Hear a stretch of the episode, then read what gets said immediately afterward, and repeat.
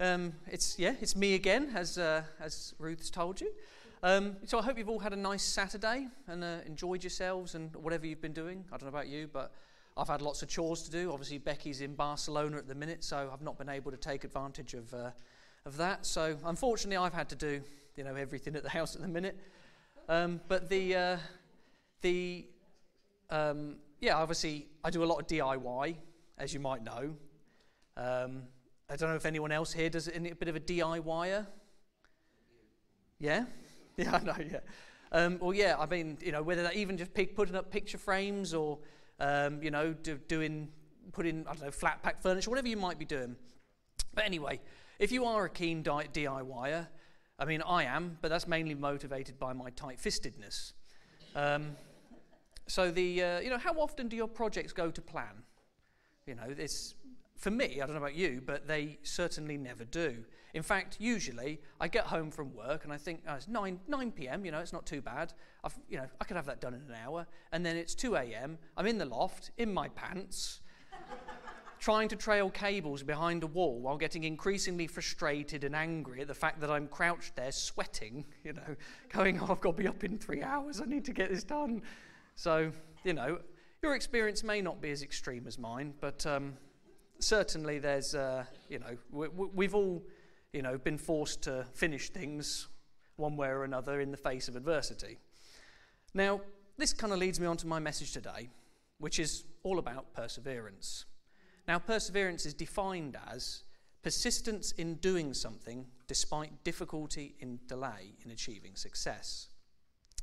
Now, we in Christians can sometimes feel difficulty and delays in achieving success or what we've been called to do or uh, what we've asked God for, whether that's physical goals or spiritual ones.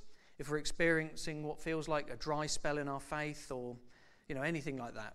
Persevering might mean different things depending on what the goal is. And, but there are some fundamental truths in the Bible that why we should persevere.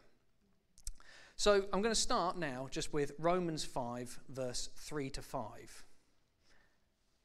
Not only so, but we also glory in our sufferings because we know that suffering produces perseverance. Perseverance, character, and character, hope. And hope does not put us to shame because God's love has been poured out into our hearts through the Holy Spirit who has been given to us. Now, this is a short passage, but there's so much that we can take away from it. I mean, firstly, it says, in our sufferings, not because of, as our suffering is not a product of God, although sometimes it is allowed to shape us and mould us for our own self improvement. We know the importance of perseverance. We cannot receive all that God has planned for, uh, for, for us if we do not stick with Him. Just as it says in James 1, verse 3 to 4, because you know, oh, Sorry, I've got it in front of me. Which one do you want me to read? Because you know that the testing of your faith produces perseverance, let perseverance finish its work so that you may be mature and complete, not lacking anything. His promises are clear. But that doesn't mean that if we fail, God won't keep trying. We know that He leaves the 99 for the one. He loves us unconditionally. Secondly, there's in this passage, I mean, Paul is advocating for us to show a positive attitude in these trials and tribulations because we know that suffering is not meaningless. We should rejoice in the suffering because we know that it. Sorry. Sorry, there we go. Right, I'm, I'm back in it. I'm back in the room. Maintaining this, maintaining this attitude is no easy feat of being um, rejoicing in, this, in these difficult periods. And Paul is certainly, you know, he doesn't make it um, unclear that that's the case. He's, he's very open about it, and he says in 2 Corinthians 1, verse 8, and he mentions that he can no longer endure the pressure. And he says that, but ultimately, this made him aware that his strength does not come from himself, it comes from God it isn't through human strength that we persevere. Those going through trials know what it is to be weak, but God is our source of strength, as only His love, strength, and faithfulness matter. Now, in 2 Corinthians 12, verse 12, we read, I persevered in demonstrating among you the marks of a true apostle, including signs, wonders, and miracles. Now, for context, this is Paul's letter to the Corinthians as they were questioning Paul's authenticity and motives. Paul rebukes the false prophets who had infiltrated the Corinthian church and claimed to have suffered more than Paul and boasted about it. So, purposefully ironically, Paul boasts back about his sufferings. But the key point in what he says is that he's boasting he's not boasting about what he has done, but he's boasting about what God has done for him. And there's, there's a great bit in this where um, in it you can almost, he's, he's talking about the false prophets there, and you can almost hear the satire. And I quote from the NIV, uh, he mentions, calls them the super apostles. So it, it's just a, a, funny bit there that I, I thought was so human in that. Um, he then goes on to say um, that unlike the false teachers, the true signs of the apostles were wonders, signs, wonders, and miracles, which were absent with the false teachers. But Paul mentions that these were done with great perseverance. Again, it's important to remember that just as Paul mentioned in Romans, this perseverance isn't grim faced, tight, fist clenching self discipline. It's a positive patience in the storm that comes from focusing on God and His promises. And thirdly, he mentions hope. This isn't just wishful thinking, it is, it is real hope with God as the promise keeper. It is the blessed assurance of our future destiny through God's love revealed to us by, through the Holy Spirit. And again from Hebrews 6, verse 19, we have this hope as an anchor for the soul, firm and secure it enters the inner sanctuary behind the curtain. Sorry, there another? Where our forerunner, Jesus, has entered on our behalf. He has become a high priest forever in the order of Melchizedek. It's the anchor for the soul, firm and secure. This is the hope that we can hold on to to get us through these seasons of trials that we face. Now, there's lots of examples of perseverance throughout the Bible, whether that's the story of Job, Jeremiah, Apostle Paul, or Moses, who really had to persevere in difficult times, constantly having to realign the Israelites to God's ways. I mean, Moses could have easily taken what was entitled to him as the son of Pharaoh's daughter and chosen the riches in this life, but he didn't. He chose the infinite riches of God's promise. Now, I've got a short story of a recent example of my, my own, uh, it's only a, little silly thing, but it's my own perseverance in, in kind of what I'd mentioned earlier in the old uh, kitchen DIYing. Um, obviously, I'm currently, you know, you may or may not heard, I like DIY and I like doing that for, you know, when I think about doing it before I start doing it. Um, and I've, I've ripped out my kitchen now, and now I'm fitting a new one. Now, I have no idea how to do that, and YouTube is in fact my only teacher in doing so. And I can thank YouTube for my degree, so I know they're a good teacher. So, you know, and um, so yeah, I, have you know I'm building all the units, fitting them, and and you know Becky wants to be able to use the kitchen still, because you know we don't want to completely rip it out and go, oh, okay, well, you know, I've got to go to work now. So if you could just live with no water and electricity for a little while, then you'll be okay. So I've been doing it in little sections, so there's still like the hobs in there and the extractor fan and things like that that we can still use. So I built up a corner unit, and I was like, okay, great. And I, I, I mistakenly I took the uh, B and Q uh, sales rep's advice and fitted the little table in the middle of it as well. So it doubled the weight of it. So it's quite heavy now. I could lift it, now I can't. So I say, okay, thankfully, Becky's home this evening. I'll take advantage of that. So I said, uh, you know, Becky, you know, I built this. Can we fit this in the corner, you know, tonight? And we'll just, all we've got to do is lift it up, get it between the hob and the, and the, and the extractor fan, and drop it in place. That's all we want to do. Just put it in position. It seems easy enough. So, anyway, we go in and we, we get in. It's all in the kitchen. And you go, okay, great. So, you know, up it goes. Oh, there's legs in the way. Okay, put it down, put it down, put it down. Take off the legs. Here we go. Up it goes. Oh, the hob's knob's in the way. Okay, put it, put it down, put it down. Take the knobs off. Up it goes. Oh, oh no, the hob burners are in the way. Okay, take, take them. Up it goes.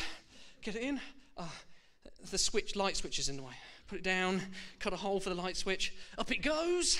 In. Get it back. Oh, the cable for the microwave is in the way. So, cut another hole in the side. Up it goes. And at this point, we're both getting a bit tired. You know, Becky certainly, you know, and so, and, and she, she kind of, you know, got a bit too weak and kind of dropped it on the little sparker for the hobs.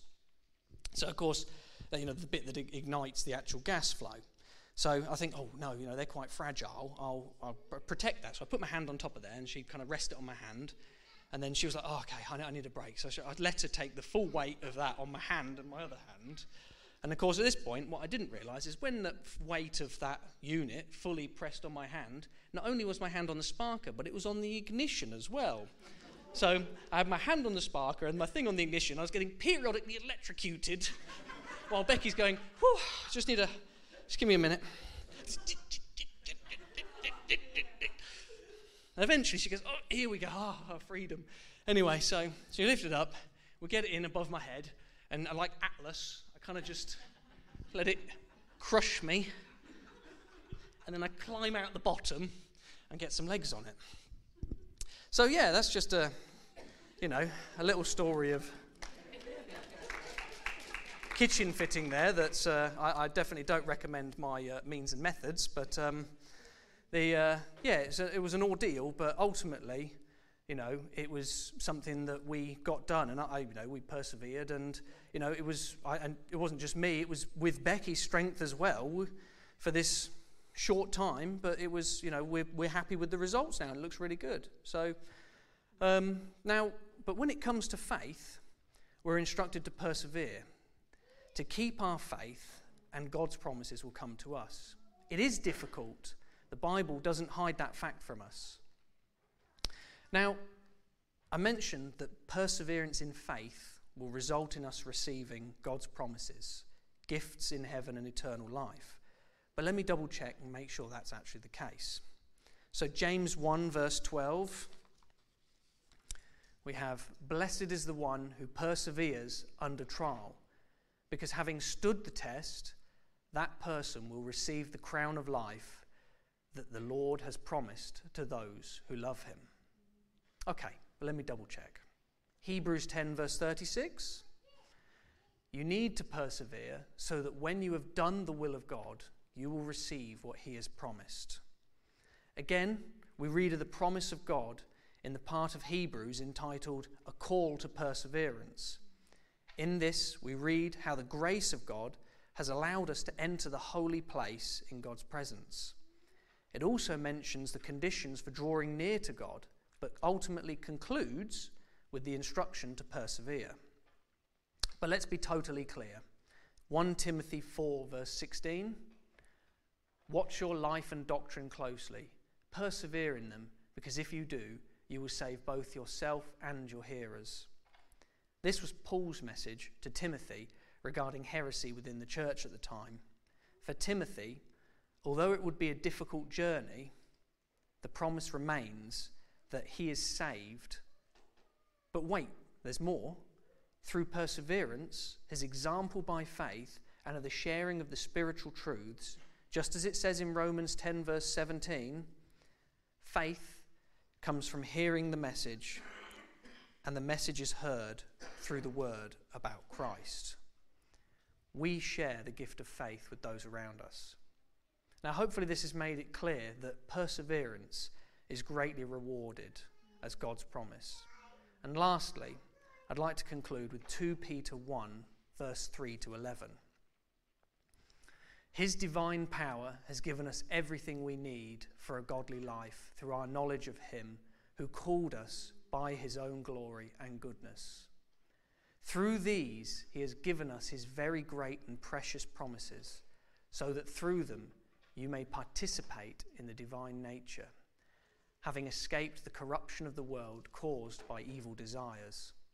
For this very reason, make every effort to add to your faith goodness, and to goodness, knowledge, and to knowledge, self control, and to self control, perseverance, and perseverance, godliness, and to godliness, mutual affection, and to mutual affection, love.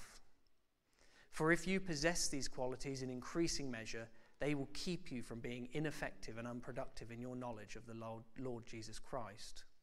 But whoever does not have them is nearsighted and blind, forgetting that they have been cleansed for their past sins. Therefore, my brothers and sisters, make every effort to confirm your calling and election. For if you do, these things will, you will never stumble. And you will receive a rich welcome in eternal kingdom of our Lord and Saviour, Jesus Christ. I mean, there's a huge amount to unpack here. So I absolutely, you know, please do go back and read and, you know, do your own study on this because there's so much to do there. And I'm only going to scratch the surface now. But um, this is a letter by Paul providing instruction as to how to deal with persecution. This is another passage that makes the promises of God clear. If we forget that we have been cleansed, if we forget the grace of God, then how can we grow? Remember, we are already saved by grace, but grow by perseverance. Once again, it is clear that our focus should be on God and His promises. With that in mind, and just as we read in James 1, verse 3, perseverance begins with faith. Add to your faith goodness, goodness, knowledge, etc., perseverance, and so on. And by doing so, God will continue to reveal himself to us. Ultimately, all of these lead to growth in love, and we know that love is the greatest gift. And we know this as a passage that we're all probably very familiar with 1 Corinthians 13, which is, and now the th- these three remain faith, hope, and love, but the greatest of these is love. So, what can we take away from this? What do we know about perseverance? If we persevere through the difficult periods in our life, God can use this time to help us grow in our character and hope. Perseverance will lead us to a deeper understanding and relationship with God, revealing more of Himself to us. Perseverance isn't something we do alone. We can seek strength from God to persevere, and He will provide it. And finally, from Revelations 3, and I paraphrase, but it's hold fast to what you have. We have been saved by grace. Stay true to your faith. And finally, finally, don't let me fit your kitchen.